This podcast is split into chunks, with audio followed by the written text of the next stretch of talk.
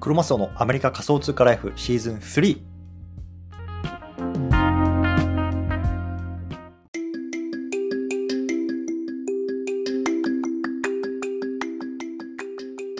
皆さんこんにちは。クロマスオです。では今日も始めていきたいと思います。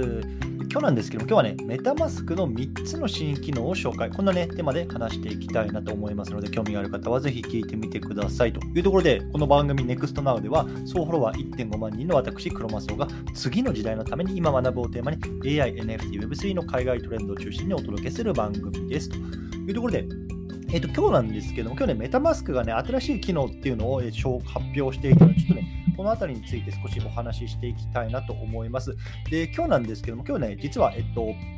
昨日のか、あの放送のコメント欄にね、南野島さんっていう方がね、あのコメントくださって、ね、メタマスクがちょっと新しい機能を搭載したようなんだけども、ちょっと紹介してくれないか、ね、説明してくれないかっていうところでコメントくれたので、ちょっとね、あのそれにお答えする形で、お話ししていこうと思います。あの、南野島さんね、あの、本当にコメントありがとうございます。で、皆さんからのね、コメントも、あの、すべてね、返答できてるかっていうとね、まあそうでもないんですけれども、まあね、あの、すべて読ませていただいてます。本当ね、これ励みになってますのでね、ぜひ、あのこういう内容聞きたいよとかね、これちょっとよくわからなかったなっていうところね、ぜひどんどん皆さんもコメントくださいと。いうところで、えっと、今日ね、メタマスクの3つの新機能ですね、改めてお話ししていきたいなと思います。で、先に3つ結論を言ってしまいますね。1つ目、ログイン機能がつきました。2つ目、偽サイトの対策ができます。そして3つ目、NFT の見える化。このね、3つですね、ログイン機能、偽サイト対策、そして NFT の見える化。まあ、こんな感じで1つずつ見ていきたいなと思います。でですね、えっと、今回の大前提にあるのが、このメタマスクっていうのが、まあ、新しいね、イーサリアムのま基準ですね。これが EIP4361 っていうね、まあ、基準。もうこれ、あの数字僕もよくわかんないですけども、にね、まあ、新しい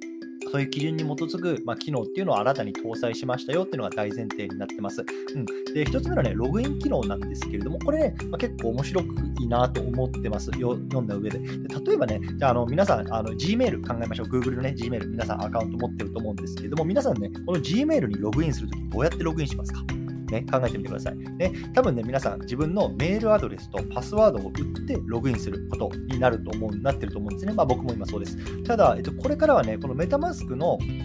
えさえあれば、えっと、イーサリアムのウォレット、このウォレットで、えっと、この Gmail とかにもログインできるようになりますっていうことなんですよね。そう。なので、例えばメールアドレス忘れちゃったなとか、パスワード忘れちゃったなとか、もそんなの関係ないんですよ。もう自分の持ってるメタマスクさえつなげば、そこで自分の Gmail にログインすることができると。まあ、そんな風なね、まあ、新しいログイン機能みたいな感じのが、今回この EIP4361 っていうね、まあ、イーサリアムの基準にはまあ、あるらしいんですよね。そうなので、まあ、これでね、まあ、なんだろう、より、えっと、自分のデータっていうのを自分で所有する、もってね、もなんかすごくね、Web3 らしいね、こう、オン、ね、あの所有するっていう概念、Web3 ではありますけども、これがね、まあ、一つこのメタマスク今回加わった新しい機能の一つになります。でね、えっと、ちょっと僕も調べたし、自分でもやってみたんだけど、まだね、Gmail はね、このメタマスクでログインできないっぽいですね。なので、これがまあいつからできるようになるのかってちょっとわかんないんですけども、ただね、まあ、一応概念としてはそんな感じです。例えば Gmail とかね、Yahoo メールとか、まあ、いろんなね、ログインサービスあると思いますけれども、それのね、パスワードと、まあ、ログイン ID で今までログインしたものが、これからね、このメタマスク1つで全てログインできるようになりますよというところがね、このログイン機能というところで1つ目の機能です。はい。で、えっと、2つ目、2つ目何やったか。2つ目、えっと、偽サイト対策ですね。これもね、えっと、結構、あの、いい、えっと、対策になってるのかなと思います。で例えばね、えっと、 OpenSea ですね。これ、 OpenSea の、えっと、NFT の、えっと、えっと、なんだ、マーケプレか、マーケプレ、マーケットプレイスに関して言うと、オープンシーでね、自分、あの OpenSea の中でこうブロックリストですね、いわゆるちょっとこのね、あのアドレスはちょっと怪しいよとかさ、このサイト怪しいよみたいなサイトに登録してる、ね、リストっていうのが OpenSea の中にあるらしいんですけども、そこに、そこのリストにあるものに自分がね、つないでしもしよう、つなごつなごうとしたときに、ね、あの警告を出してくれるというような機能らしいですね。うん。なので、まあ、あの OpenSea がね、多分この MetaMask に、データを提供してるんでしょうね。まあ、うちではね、こんなね、あのリストをね、持ってますと。で、それをあの MetaMask が使って、そのね、リストに入ってるものをね、ユーザー、例えばね、僕らがこう繋ごうとしたときに、あ、ちょっとこれね、あの、これ、 OpenSea が危ないって言ってるけど、本当に大丈夫なのっていうね、まあ、いわゆる警告を、まあ、繋ぐ前に出してくれるような感じですね。うん、なので、まあ、セキュリティ対策として、まあ、一つね、あのまた、なんだろうな、まあ、ランクが上がったような感じになりますね。なので、まあ、もしね、このいわゆるウォーニングって言いますけれども、まあ、警告表示が出されたときは、またね、ちょっとあの注意してみるといいと思います。うん、あれ、これなんかね、オープンシーがなんかまずいサイトとして登録してるんだな、もうこれ本当につないでいいかなって、まあ、そうやってね、こう考えるような、まあ、一呼吸置くようなあのタイミングになるかな、あの、オンにしてくれるかなと思いますのでね、ぜひこちらも気をつけてみてみてください。はい。で、3つ目ですね、これね、前からあったような気がしたんだけど、なかったっけ ?NFT の見える化ですね。あの、今までね、自分のウォレット、えっと、メタマスクに入っているえっと、アセットっていうのは、まあ、見える、そこで見ることはできなかった。わざわざね、オープンシートとかにつないで見るようになってたっぽいんですけれども、まあ、今回の、えっと、改定によって、まあ、そのウォレットの中に直接ね、何が入ってるかっていうのが見えるようになりましたというようなところで、まあ、これは別にね、あの、あんまり大きなアップデートじゃないのかなまあ、個人的には思った思ってるんですけども、まあね、あの、こういうような NFT とかをやり取りされてる方っていうのはね、別に OpenSea につながなくても、あね、あの、そのメタマクま、 MetaMask、ちょっとね、口が回ってないんですよ、今日はすみません。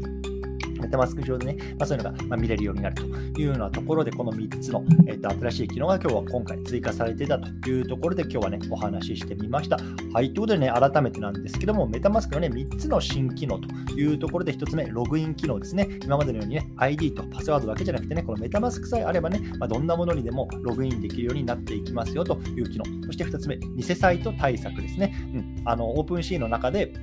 ブラックリストに載っているものに何かつなごうとした場合に、本当に大丈夫ですか？っていうね、警告を出してくれるという機能です。はい、そして3つ目ね、NFT の見える化というところで、今までね、オープンシーとか、ね、自分、あのマーケットプレイスにつながないとね、自分のアセット見れないようになっていましたけれども、これがね、メタマスクにね、直接見えるようになりますというような3つの機能でございました。はい、ということでね、あの南の島さん、これでちょっと簡単にね、さらっと説明してみたんですけれども、いかがでしょうか？もしね、あのもしこれ以上、ね、もう少し、あの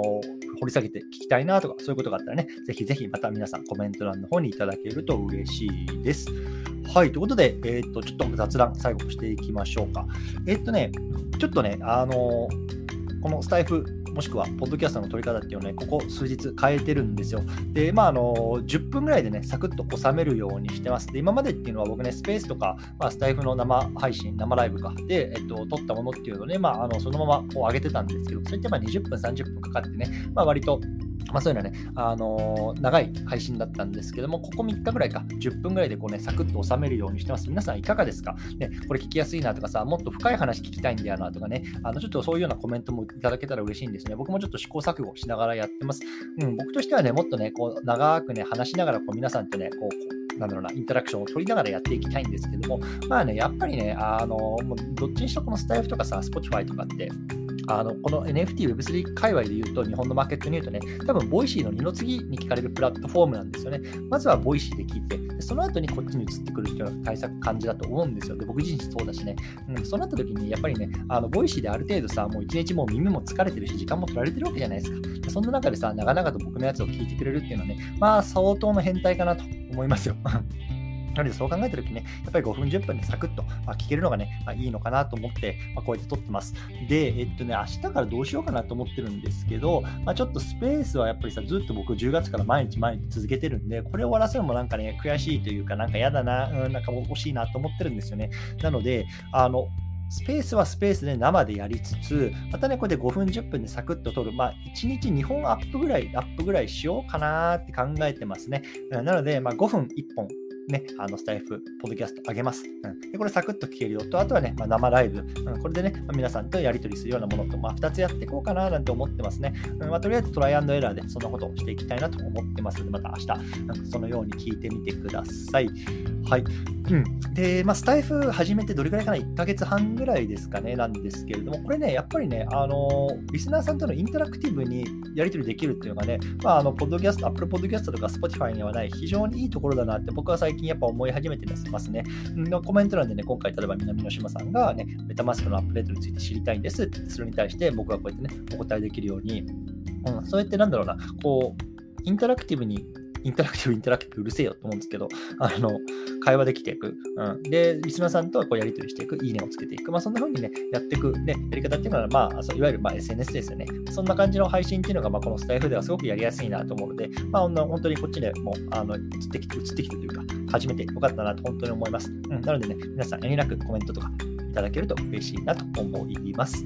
はい、こんな感じかな？あと何かあったかな？うん、あの、今3連休なんですけど、3連休押し終わりますね、ぼちぼちこっちは。うん、また、月曜日からなので、またね、あのメルマガも再開しておきたいなと思うんですけど、メルマガね、ちょっとね、どうしようかなと思っていて、あの、サブスタックってやつ、僕使ってるんですよ。まあ、多分ね、世界のメルマガのプラットフォームとして一番有名で大きなところかな。これがね、ちょっとツイッターで今バチバチやってるんですよね。うん、で、ツイッターが、えっとね、えっと、一昨日ぐらいの情報だと、サブスタックのメールアドレス、えっと、URL には、えっと、飛べなくしたりとか、えっと、表示されないようにとかっていうようなちょっと嫌がらせをしてるんですよ。で、それでね、結構海外のこういうようなサブスタック使ってるようなメルマガ書いてるインフルエンサーなんかも他のやつに移ってきてたりするので、僕もね、もしかしたら移ろうかなと思ってたんですけど、どうやらね、今日それはちょっと解消されてるっぽくて、なんかね、ツイッターの方でも表示されたりとかっていう情報も見れてるので、とりあえずね、サブスタックの方で、まあ、据え置きしつつ、もし何かあったらね、まあ、ちょっとプラットフォームの移行なんかもね、考えてますよというような話で最後は締めたいと思います。はい、ということでね、今日はこの辺りにしたいなと思います。皆さんもね、良い